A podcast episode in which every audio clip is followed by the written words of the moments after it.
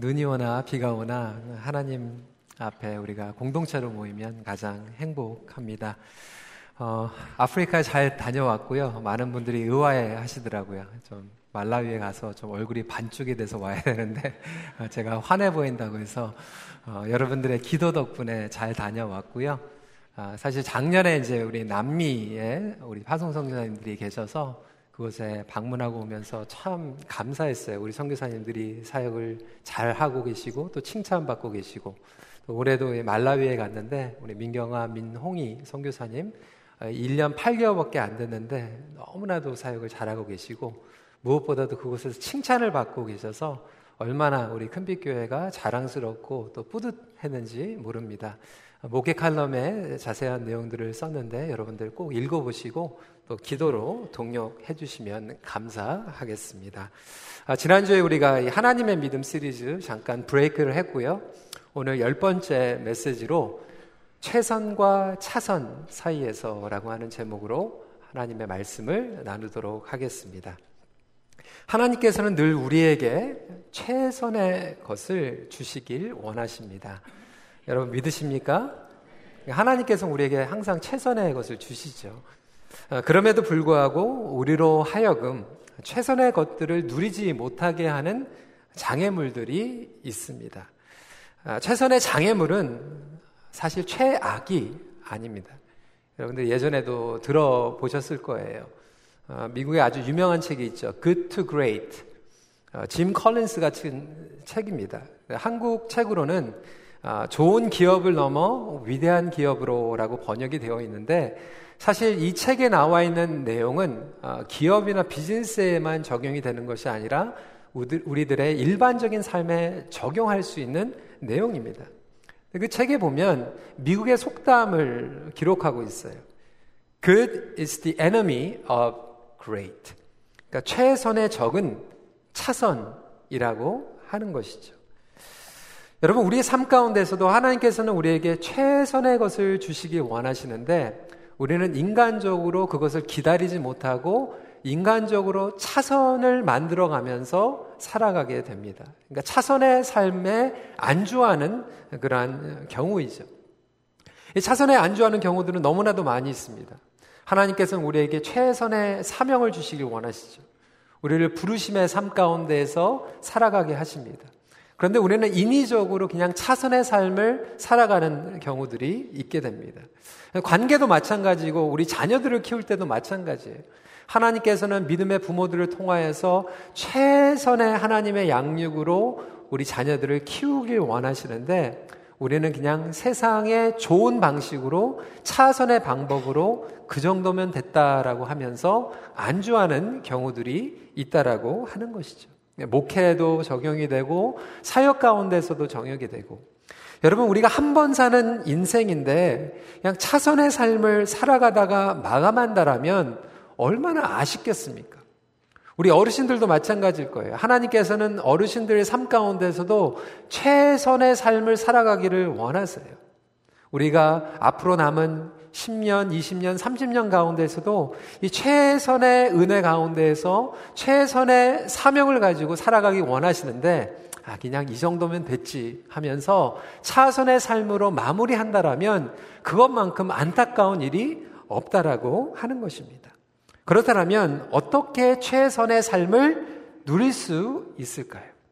오늘 본문은 아브라함과 사라가 그렇게 기다렸던 이삭을 얻는 내용을 담고 있습니다. 이 내용들을 통하여서 하나님께서 주시는 최선의 삶은 무엇이고 또한 이 차선을 벗어나는 삶은 무엇인지 함께 살펴보도록 하겠습니다. 첫 번째로 우리는 기다림을 통하여 최선을 얻게 됩니다. 하나님의 약속의 응답으로 아브라함과 사라 사이에 이삭이 태어나게 됩니다. 여러분 우리가 이 시리즈를 시작하신 벌써 1월 달부터 됐는데 이 매주 설교만 들어도 벌써 10주를 기다리지 않았습니까? 그런데 10주가 걸린 게 아니에요. 무려 25년을 기다린 후에 드디어 태어난 아들이었습니다. 얼마나 귀한 하나님의 응답입니까? 분명한 것은 이것입니다. 25년, 20년 이 숫자가 중요한 것이 아니라 하나님의 약속은 정해진 시간에 반드시 이루어진다라고 하는 내용입니다. 여러분, 하나님께서 여러분들에게 주신 약속은 하나님의 정해진 시간에 반드시 이루어진다라고 하는 것을 믿으시기 바랍니다. 그러니까 철저히 여호와 하나님께서 하신다라고 하는 것을 오늘 본문을 통하여서 강조하고 있어요. 1절과 2절 말씀을 보면 우리가 쉽게 넘어갈 수 있는 내용인데 제가 밑줄을 쳤습니다. 1절부터 2절 내용을 보세요. 여호와께서 말씀하신 대로 사라를 돌보셨고 여호와께서 말씀하신 대로 사라에게 행하셨으므로 사라가 임신하고 하나님의 말씀하신 시기가 되어 노년에 아브라함에게 아들을 낳으니 요즘 책을 쓸 때는 이거 스크라치고 잘못된 글이라고 할 수 있어요. 비효율적이잖아요. 하나님이 말씀하신 대로 사라를 돌보시고 사라에게 행하시고 임신하고 아들을 낳았다 하면은 굉장히 간결하게 되는 것을 굉장히 구체적으로 여호와께서 말씀하신 대로 여호와께서 말씀하신 대로 하나님이 말씀하신 시기가 대로 세 번이나 반복을 하고 있다라고 하는 거예요.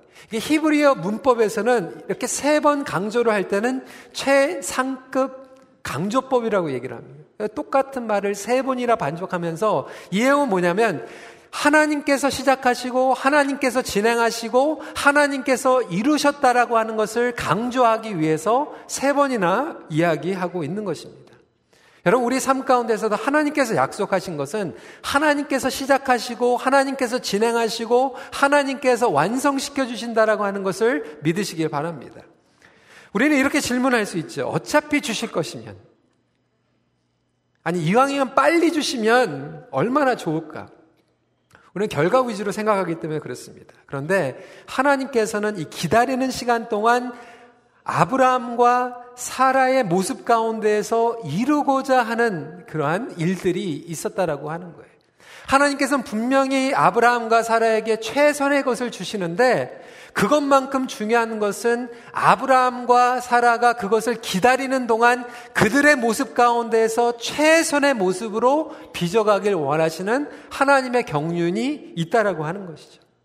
그러니까 존 오트버그 목사님은 이거 아, 이 부분을 이렇게 이야기하고 있습니다. Biblically, waiting is not just something we have to do until we get what we want. Waiting is a part of the process of becoming what God wants us to be.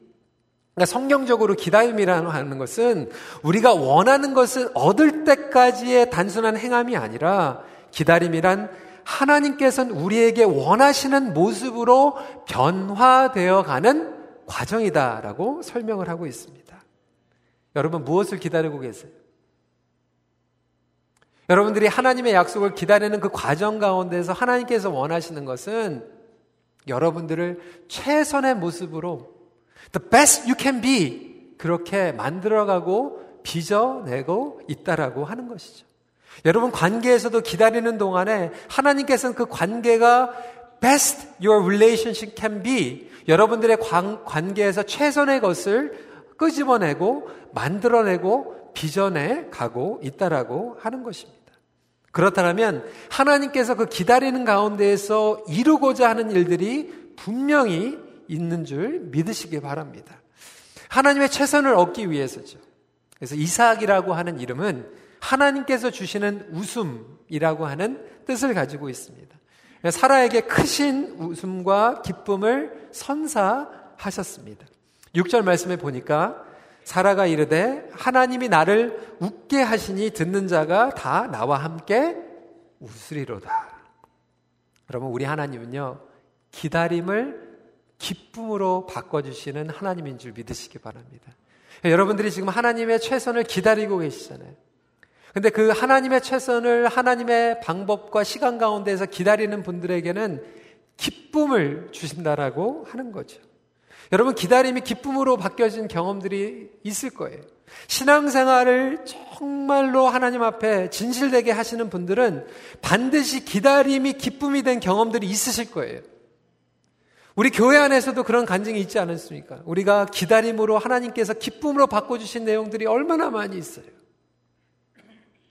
그런데 그 기다림을 기쁨이 되게 하는 가운데에서 주의해야 될 상황이 있는데 그것은 기다리는 것을 그리고 기쁨으로 받는 것을 믿음으로 받지 못할 때입니다. 믿음으로 받아들이지 않을 때 어떤 일이 일어날 수 있는가? 오늘 본문을 보면 하나님이 기다림을 통하여서 기쁨이 되고 웃음을 선사하여 주셨는데 그 웃음에 두 종류의 웃음이 있습니다.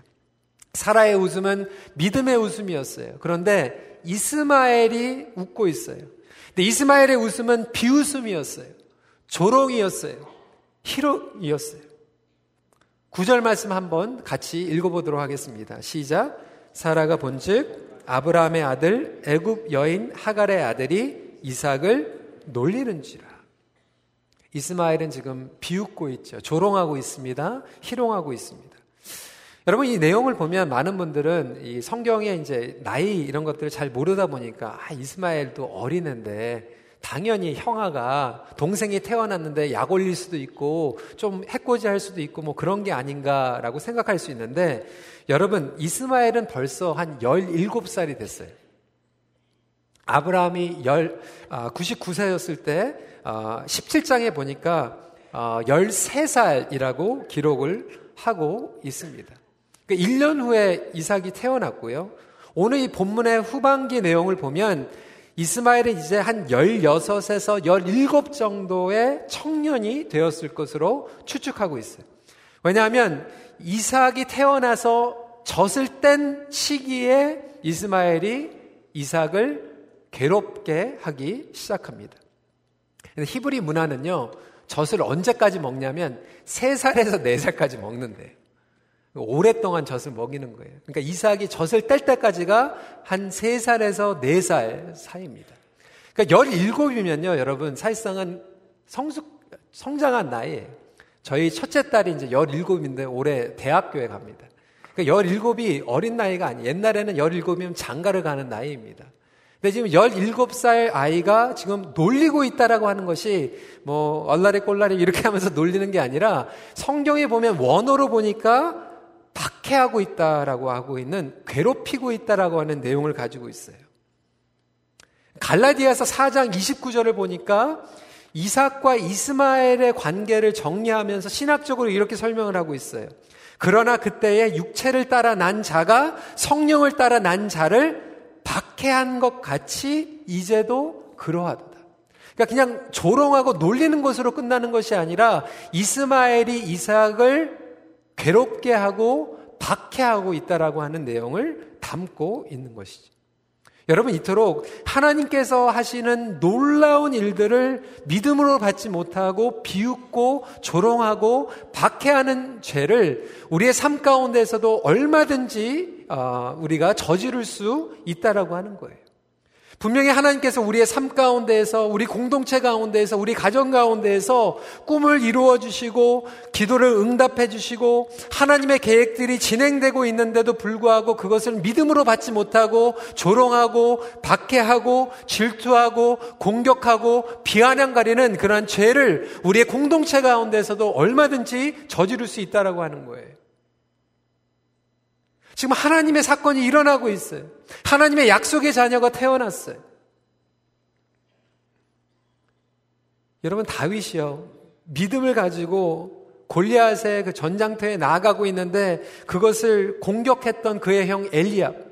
다윗이 전심으로 예배하고 있는데 그것을 비아냥거렸던 그의 아내 미갈.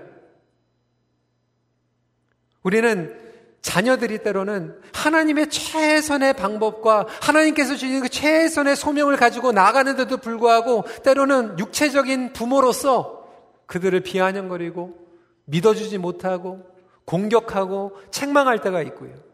교회 공동체 안에서도 하나님께서 주신 비전 가운데서 순종하며 나아갈 때 우리는 똑같이 이스마엘과 같이 그것을 비아냥거리고 박해하고 공격하며 얼마든지 이러한 죄를 저지를 수 있지는 않을까요? 바로 저와 여러분들이 조심하지 않으면 그러한 이스마엘의 죄를 저지를 수 있다라고 하는 거예요. 우리의 최선의 반응은 믿음의 반응이어야 됩니다.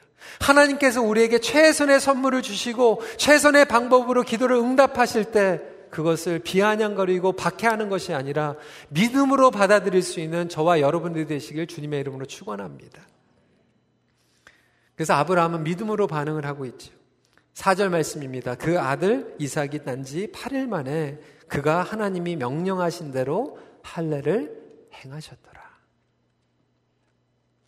하나님의 신실하신 언약을 향하여 믿음으로 반응할 수 있는 저와 여러분들이 되길 소원합니다.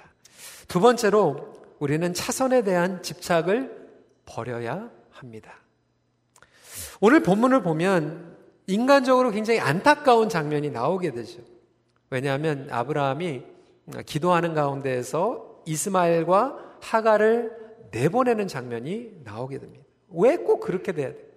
얼마나 기뻐요. 이삭이 태어났어요. 잔치 분위기에서 Can everyone get along? 그냥 나도 해피하고 너희도 해피하고 그냥 경사가 났고 좋은 일이 일어나니까 다 같이 그냥 사이좋게 지내면 되는데 왜 굳이 하갈과 이스마엘을 내보내야 될까?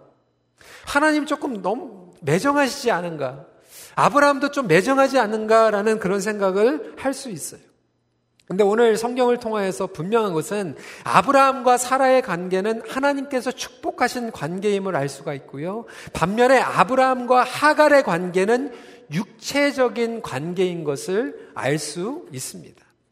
그래서 지금 이스마엘이라고 성경에서는 강조하는 것이 아니라 아브라함과 하갈의 관계에서 태어난 아들이라고 관, 이야기하고 있어요. 성령은 아주 의도적으로 지금 이스마엘이라고 얘기하지 않고 하갈의 아들이라고 강조를 하고 있어요. 구절 말씀입니다.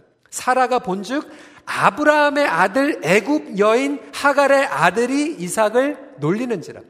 이스마엘이 이삭을 놀리는지라라고 얘기하지 않고 하갈의 아들 이스마엘 하갈의 아들이 이삭을 놀리는지라. 왜 그럴까요? 성경의 의도는 뭐냐면 하갈의 아들이라고 하는 것은 육의 씨라고 하는 의미를 가지고 있습니다. 육체의 씨라고 하는 거예요. 그러니까 사라의 아들은 하나님의 복음의 씨앗이고 자유의 씨앗이고 성령의 씨앗이라고 갈라디아에서는 설명하고 있고 하갈의 아들이라고 하는 것은 육체로 인위적으로 집착하고 있는 열매라고 하는 것을 강조하고 있습니다. 근데 아브라함의 갈등은 뭐냐면 마음속으로는 은근히 하갈과의 관계를 즐기고 붙잡고 있었다라고 하는 거예요. 자기에게는 인위적인 방법이었지만 첫 아들이에요. 16년, 17년 동안 자기 닮은 그 아들의 모습을 보면서 자기가 미련을 가지고 있었고 집착하고 있었던 관계였어요. 근데 성경에서는 이것을 뭐라고 얘기하고 있냐면 불경건한 애착, unholy affection, hidden affection이라고 얘기를 하고 있습니다. 성도 여러분, 혹시 우리의 삶 가운데서도 하나님께서 주신 것이 아닌데 내가 인위적으로 만들고 내가 그것을 붙잡고 나름대로 즐기고 있는 것들이 있지는 않습니까? 우리의 삶 가운데서도 이 하갈과의 관계를 통해서 얻은 열매들이 있다라고 하는 것이죠. 나쁜 거 아니에요. 인간적으로는 세상적으로는 좋은 거예요. 하지만 하나님께서 주시는 최선의 것을 가로막고 있는 것들이에요. 우리는 나름대로 정당화하고 있어요. 성령에서 분명히 얘기하고 있는 것은 하나님께서 주신 것과 우리가 인간적으로 붙잡고 있는 것들의 둘 중에 하나를 택하라고 하는 거예요. 성령의 씨를 붙잡든지 육체의 씨를 붙잡든지 choose one, one or the other. 이 두 가지를 붙잡고 살아갈 때 우리에게 돌아오는 것은 근심입니다. 11절 말씀. 아브라함이 그의 아들로 말미암아 그 일이 매우 근심이 되었더니. 성경에서 이야기한 것 같이 하나님의 약속의 땅을 약속의 방법으로 가나안 땅에 거할 것인가 아니면 애굽의 것을 붙잡을 것인가? 그래서 성경에서는 의도적으로 애굽의 여인 하갈의 아들이라고 이야기하고 있어요. 성경에서는 분명하게 아브라함에게 애굽을 끊어버리라고 하고 있어요. 하갈의 아들을 끊어버리라고 이야기하고 있어요. 신학적으로는 너무나도 깊은 의미를 가지고 있어요. 갈라디아서 4장 22절부터 31절까지 여러분 집에 가셔서 한번 꼭 읽어보시기 바랍니다. 사라의 아들과 하갈의 아들을 비교하면서 신학적으로 의미를 가지고 있는데 갈라디아서 4장 22절 같이 읽어보도록 하겠습니다. 시작. 기록된 바 아브라함에게 두 아들이 있으니 하나는 여종에게서 하나는 자유 있는 여자에게서 낳다 하였으며 지금 육체와 자유를 비교하고 있는 거예요. 근데 하나님께서는 예수 그리스도의 십자가의 보혈과 십자가의 구속과 부활로 말미암아 본오게 한 저와 여러분들은 사라의 자녀들이다라고 얘기하고 있어요. 복음의 자녀이다. 자유의 자녀이다.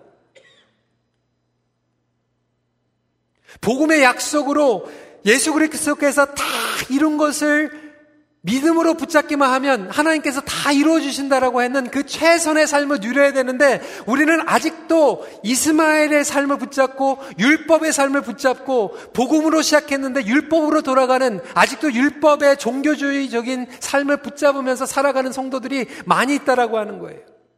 그래서 아브라함과 같은 이 딜레마 가운데서 신앙생활을 하고 있는 우리에게 최선의 삶은 뭐냐면 이 할례 율법으로 살아가는 삶을 끊어버리라고 하는 거예요. 복음으로 살아가라고 하는 거예요. 율법으로 살아가는 삶은 복음으로 살아가는 삶을 방해합니다.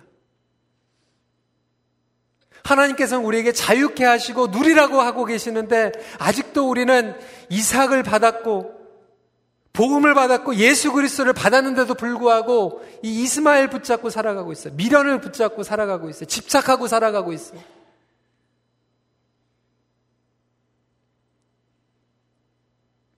많은 분들이 복음을 이론적으로는 받아들였지만 여전히 삶은 율법주의로 살아가고 있어요. 그것을 내쫓으라고 말씀하고 있는 거예요. 여러분들의 생각과 여러분들의 마음과 여러분들의 관계 가운데에서 복음 가운데에서 자유함을 드리고 이 사라의 자녀들 약속의 씨앗을 우리가 누리면서 살아가야 되는데 여전히 우리는 하갈의 아들을 미련과 집착 가운데 살아가고 있는 것을 내보내라고 말씀하고 계시는 거죠. 갈라디아서 4장 30절 말씀 읽도록 하겠습니다. 시작. 성경이 무엇을 말하느냐? 여종과 그 아들을 내쫓으라. 여종의 아들이 자유 있는 여자의 아들과 더불어 유업을 얻지 못하리라 하였느니라. 그래서 하나님께서는 너무나도 매정하게 뭐 이스마엘을 쫓아내는 그 차원이 아니라 정말로 아브라함 가운데에서 그 약속의 아들과 육체의 아들이 같이 성장하지 못한다라고 하는 거예요. 우리 삶 가운데서도 우리가 자유의 삶으로 살아가기 원한다면 육체의 삶과 같이 공유할 땐 성장할 수가 없어요. 너무나도 많은 그리스도인들이 이삭을 얻었는데도 불구하고 지금 스탁되어 있어요. 10년, 20년 아직도 이스마엘과 같이 율법적으로 살아가고 있어요. 그러니까 신앙생활 하는데 최선의 삶을 누리지 못하는 거, 근심하면서 살아가는 거죠. 좌충우돌하면서 살아가고 있는 거죠. 신앙의 딜레마만 가면서 살아가고 있는 거죠. 아직도 애굽에 대한 집착을 가지고 살아가고 있는 거죠. 하나님께서는 그런 저희들에게 그것을 잘라내고 선택하라고 말씀하고 계세요.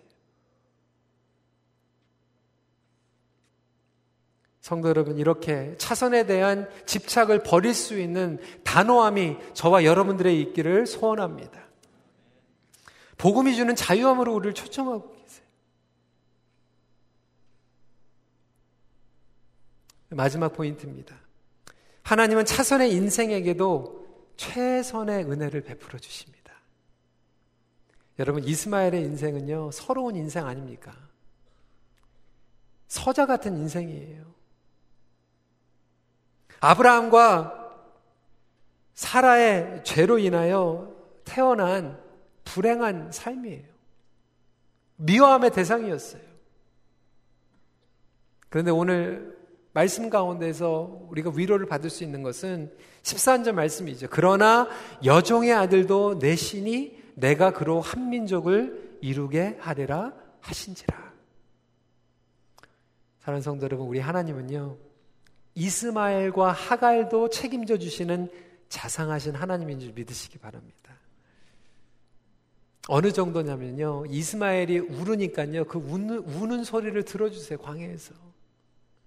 17절, 18절 말씀 같이 한번 읽어보도록 하겠습니다. 시작. 하나님이 그 어린 아이의 소리를 들으셨으므로 하나님의 사자가 하늘에서부터 하가를 불러 이르시되 하가라 무슨 일이냐 두려워하지 말라 하나님이 저기 있는 아이의 소리를 들으셨나니 일어나 아이를 일으켜 내 손으로 붙들라 그가 큰 민족을 이루게 하리라 하시니라. 여러분 혹시 여러분들의 삶이 버려진 인생이라고 여겨지십니까? 2등 인생이라고 여겨지십니까? 죄 지은 인생.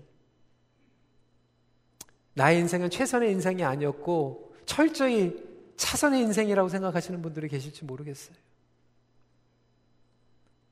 오늘 말씀을 통하여서 우리에게 분명하게 말씀하신 것은 하나님께서는 육체의 자녀인 이스마엘과도 함께 하신다라고 하는 거예요. 하나님의 은혜는 이스마엘에게도 임하고 있어요. 이것을 일반 은총이라고 얘기하고 있어요. 하나님의 그 크신 은혜는 이스마엘과도 함께 광야에서 소리를 지르고 울부짖는 가운데서 그 2등 인생이고 서자 같은 인생이고 버려진 인생인데도 하나님께서는 돌보시고 책임져 주시겠다라고 하는 거예요.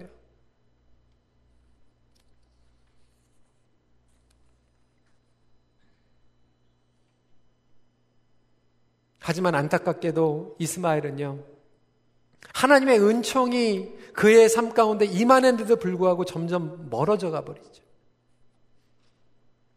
결론은 결국 애굽의 여인을 얻고 애굽의 방식으로 살아가게 됩니다.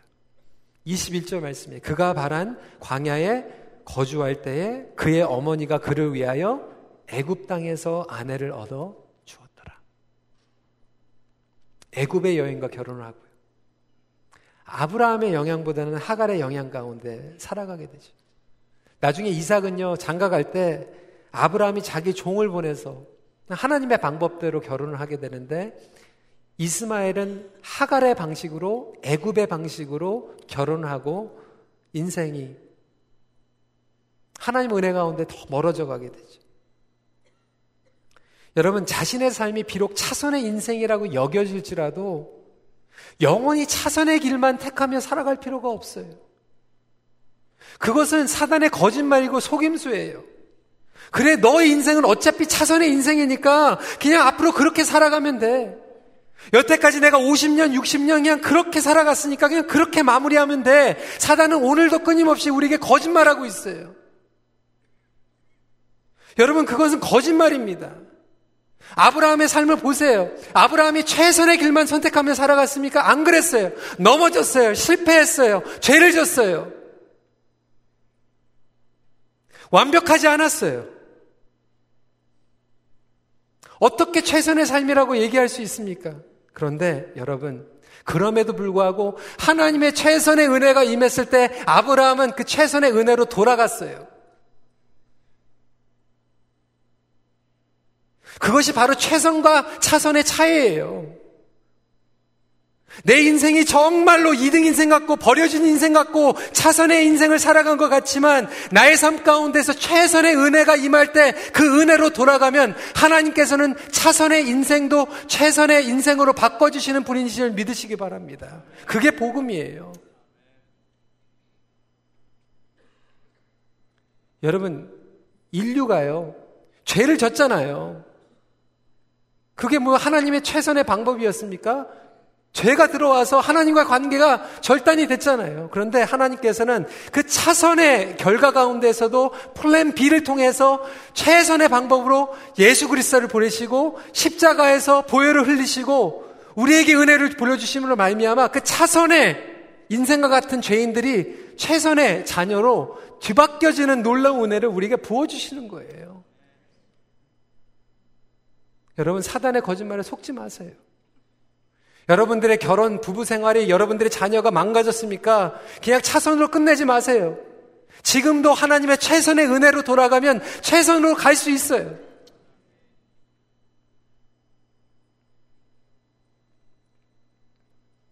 십자가야말로 하나님의 최선입니다. 십자가 은혜로 돌아가는 삶이 최선의 삶입니다. 오늘 말씀을 정리합니다. 사랑하는 성도 여러분, 지금이라도 하나님께 돌아오는 것이 최선의 삶입니다. 기도하겠습니다.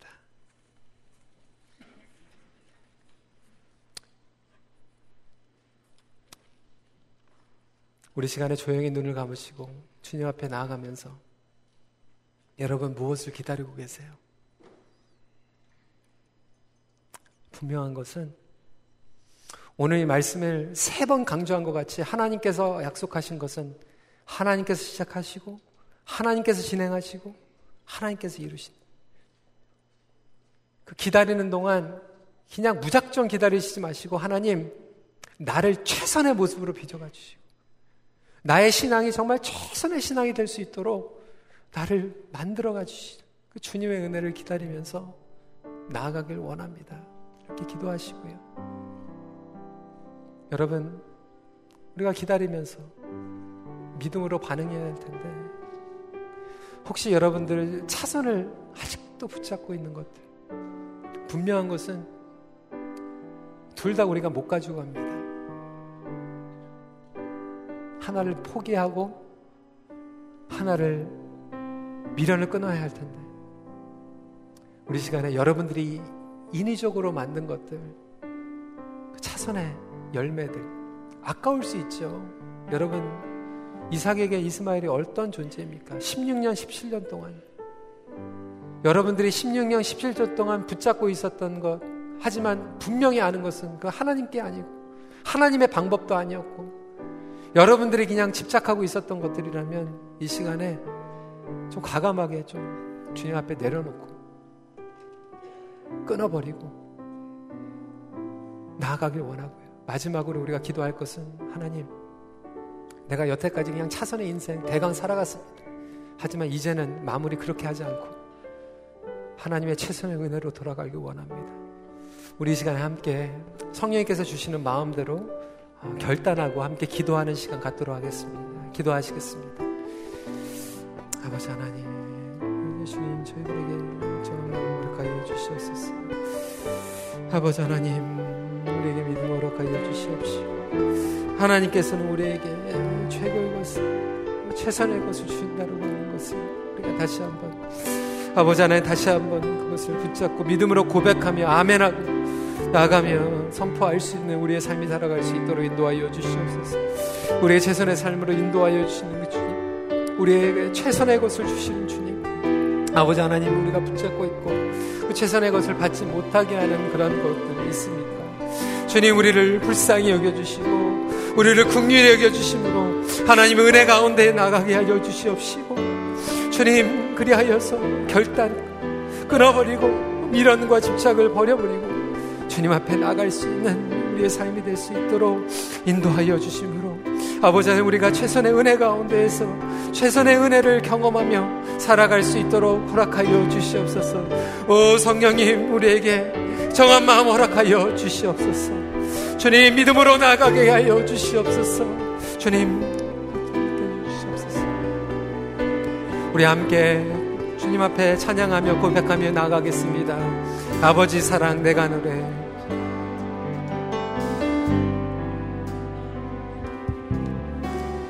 아버지 사랑 내가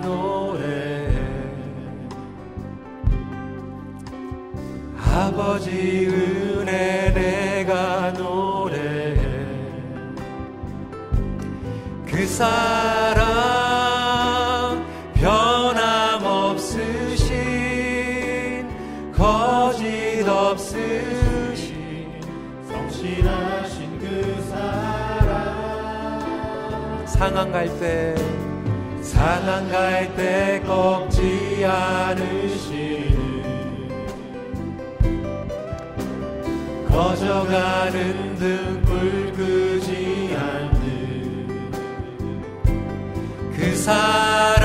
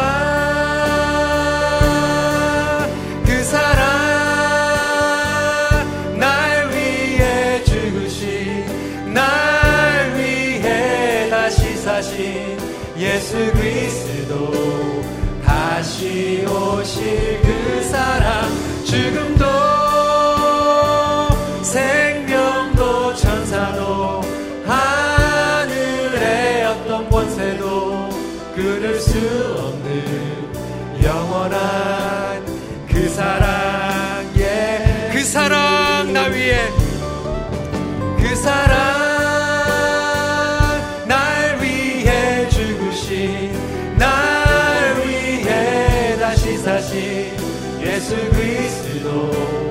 다시 오실 그 사랑. 죽음도 생명도 천사도 하늘의 어떤 권세도 끊을 수 없는 영원한 그 사랑 예수. 우리 시간에 다시 한번 조용히 아, 주님 앞에 나가면서 그 사랑 날 위해 죽으신 날 위해 다시 사신 예수 그리스도. 죽음도 생명도 천사도 하늘의 어떤 권세도 끊을 수 없는 그 사랑 가운데에서 하나님께서는 여러분들에게 최선의 것을 부어주시고 여러분들을 회복시켜 주시는 하나님이라고 하는 것을 다시 한번 고백하면서 우리 시간에 조용하게 주님 앞에 최선의 사랑과 최선의 은혜를 좀 듬뿍 받는 그런 시간을 누렸으면 좋겠습니다. 여러분 오늘 오시면서 힘드셨잖아요. 여러분 일주일 살아가면서 참 힘드셨잖아요. 그런 저와 여러분들에게 하나님께서는 오늘 최선의 은혜를 부어주시기 원하시고 여러분들이 기다리셨어요. 여러분 그 은혜를 지금 누리고 좀 고백하는 시간 1분이고 2분이고 좀 갖기를 원하고 그 다음에 우리가 봉헌 기도로 주님 앞에 나가는 시간 갖도록 하겠습니다. 기도하겠습니다.